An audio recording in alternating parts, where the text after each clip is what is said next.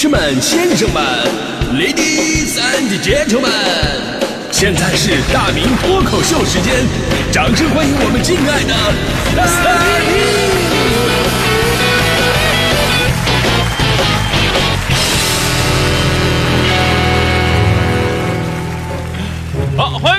今天的大明脱口秀，我是大明。今天呢是世界无烟日，每年的今天呢，咱们都会跟大家伙分享一些关于禁烟的话题。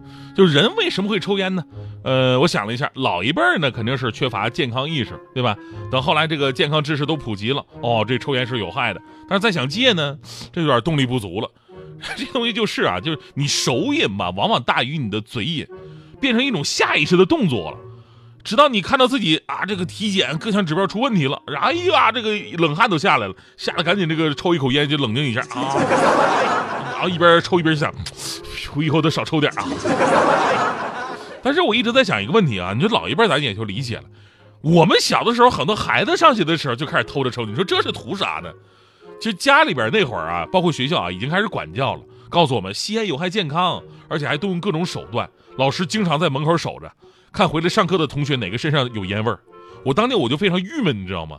我本来我不抽烟，但每次下课我去上厕所，里好几个里边在里这吞云吐雾的，弄得我也是一身味儿。回去以后吧，老师看我的眼神都不对啊，问我你抽烟了？我说我没抽啊。我说那你烟味咋来的？我心想我也不能告密啊，对不对？我不是那种人。我没没辙呀，没辙，我就说那老师，这这是我我我我我的体香。后来我因为我烟草味的体香，我被罚站了一节课。所以青少年为什么要吸烟呢？跟老一辈吸烟的理由就不一样了。说白了呢，就是为了装酷啊，装社会，用一种幼稚的方法标榜自己的成熟。只不过呢，这个方式有点伤害自己，尤其成瘾之后啊，他更加不好管理了。你比方说到了大学，到了大学真的是抽烟喝酒学的最快的地方。脱离父母管教了，老师也看不着你了，啊，只要你寝室里边有一个抽烟的，另外几个就立马容易被同化。我当年寝室，啊，寝室里边就有一个抽烟的，他有个特别不好的习惯，他是是那种宿舍熄灯之后，他躺床上必须得先抽两根再睡觉，大晚上烟头一亮一吸，那会儿吧，我刚跟他接触，我还没我那会儿没没做那个近视手术，我近视眼五百多度，最开始的时候还以为这哥们怎么回事，磨牙磨牙磨的直冒火星子。哦，闻到味儿了啊，在这抽烟呢。再后来，这哥们这个烟呢，真的是止不住了，成天烟不离手。我问他，你一天能抽多少？他伸出两根手指头。我说两包啊。他摇摇头说，嗯，俩打火机。一天抽俩打火机。真的，你要跟那个化学老师，你借个酒精灯，咱那一直点着吧，这个。要不呢，你抽完上一根，下一根赶紧拿出来对个嘴儿啊。你要知道啊，这个学播音主持的孩子，平时老师教导我们就是不抽烟不喝酒，辣椒都要少吃，为的就是保护嗓子，这是职业的本钱。所以那会儿啊，我就面临着咱们今天话题所所提出的这个问题嘛，就是如何制止公共场所身边有人抽烟。当时我就用了很理智的行为，就有一天他抽烟的时候吧，我我就是调整了自己的情绪啊，我很平和的跟他说，我说吧，呃，你抽烟的时候呢，也尽量考虑一下身边的人，对吧？你不能太自私。这句话当时确实触动他了，他有点不好意思，啪脸挺红，然后呢，赶紧拿出一包烟扔我面前了，说：“哥们儿，不好意思，你也来一根吧。”哎，不不是我，我不是这意思，我这，哎哎呀，还是还是远中华呀！哎呀，真的是跟跟他大大学四年，我差点被带沟里。所以，如何劝走身边的人不抽烟，真的是个世纪难题。其实现如今呢，我们都知道吸烟的危害，就拿咱们国家举例子吧。中国目前吸烟人数已经超过三亿，被动吸烟人数高达七点四亿，其中的十五岁及以上人群吸烟率为百分之二十六点六，而男性的吸烟率竟然高达百分之五十点五，可以这么说吧，大部分的男生都抽烟。而在我国呢，每年因吸烟死亡人数，二零一零年呢已经达到到达一百万人了，到达二零三零年将会达到每年两百多万人。虽然呢，我国呃人群吸烟率呢呈下降的一个趋势，但总体这个数字啊仍然维持较高的一个水平。尤其是有一个问题，就是电子烟，电子烟的使用在我国呈现上升的一个趋势，特别是年轻人的使用比例非常高。中国女性的吸烟率，还有十五岁到二十四岁青少年的吸烟率，也都呈现了上升趋势，真的是后继有人了。你看看，所以呢，咱们说禁烟之路还很漫长。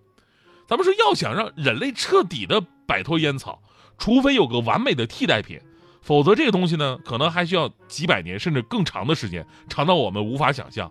因为烟草跟酒精一样，目前它还是有它存在的一个必要的。你要把它一下子禁掉的也不太可能。它有一点就是可以立刻解决的问题，那就是我们遵守在室内公共场所禁烟的这么一个规则。其实从二零一一年开始全面室内禁烟以来呢，我们收获的成果已经很大了。当初真的，我跟你说，在这个室内抽烟，理所当然的抽，毫无压力的抽。你不让他抽吧，他觉得哎呀，我遭到了我侵犯，真的。在商店里边卖烟的嘛，然后呢，买完烟立马开始抽。人家说啊，对不起，我们这儿不让吸烟。啊，买烟的说凭啥不让抽？你卖烟的还不让我们在这抽啦？啊，售货员说那我们这还卖搓澡搓澡巾呢，我们还卖卷纸呢。你在这什么当场用一下？你个。啊，那现在这样的已经越来越少了，甚至有朋友已经养成了这样的意识，就是甭说室内了，就是室外的公共场所，旁边人多，尤其有女生跟小孩的时候，那咱也不抽。所以我们建议啊，大家伙都能有这样的一个公共意识，共建我们的美好环境。只不过呢，这个世界上什么人都有，难免有一些不在乎这些东西的，依然我行我素，到处抽烟。所以回到咱们今天的节目话题，如果有人在公共场所抽烟了，把你熏够呛，啊，他还没意识，你会怎么提醒他？之前呢，好像有关这方面的手势的普及，好像做什么手势，啊，比方有人抽烟，你上去啪一捂嘴，啊，但这种效果其实不太好，人家以为你口腔有问题，对吧？你啪你胸前拿双手打个叉。人家以为你是奥特曼要变身，所以我觉得嘛，干脆一点的语言提示是最好的。如果是在餐馆这种有服务人员的，咱们通过服务人员提醒会更好，避免直接发生冲突。但咱说更大的问题什么呀？更大的问题其实像宿舍啊、办公室这类的，本来都是熟人的地方，你知道吧？有朋友说了，那熟人不是更好交流吗？我跟你说，还真的不是，熟人往往更难开口。而且有不同的情况，比方说屋子里边大多数人都抽烟，就你不抽，你怎么办？或者抽烟那个人刚好是你的领导，你说你怎么办？所以你会发现，这不光是健康问题，这简直就是社交问题。所以呢，有一些办法呢，在这里给大伙儿说出来，提供一下参考。第一个办法呢，就是张贴警示牌儿，上面写着大大的标语：禁止吸烟。你怕他看不见的话呢，你可以多写点，就当墙纸一样糊满墙。或者呢，就是开窗通风，就是而且呢，就是一定要在对方抽烟的时候你再开窗，平时窗户一定要关上。这表达的是一种情绪，你知道吧？有人抽烟了，你就把窗户打开，有多少开多少，有多大敞多大。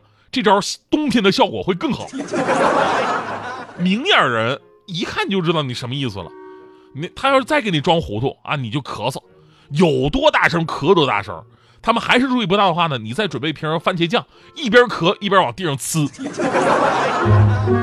我觉得真的，我觉得再过分的人他也得收手吧。所以关键时刻就说自己身体出问题了。你下面你说你怀孕了，你说你怀孕了肯定好使啊，对吧？我怀我怀孕五天了，怎么的？哎，这招大迪就试过，大迪就试过，特别好使。之前呢，我俩有一次去那个咖啡馆跟人谈事儿，室内的，那旁边有个男的就恬不知耻的那抽烟。而且旁边他有女朋友啊，女朋友也不管，好像都适应了。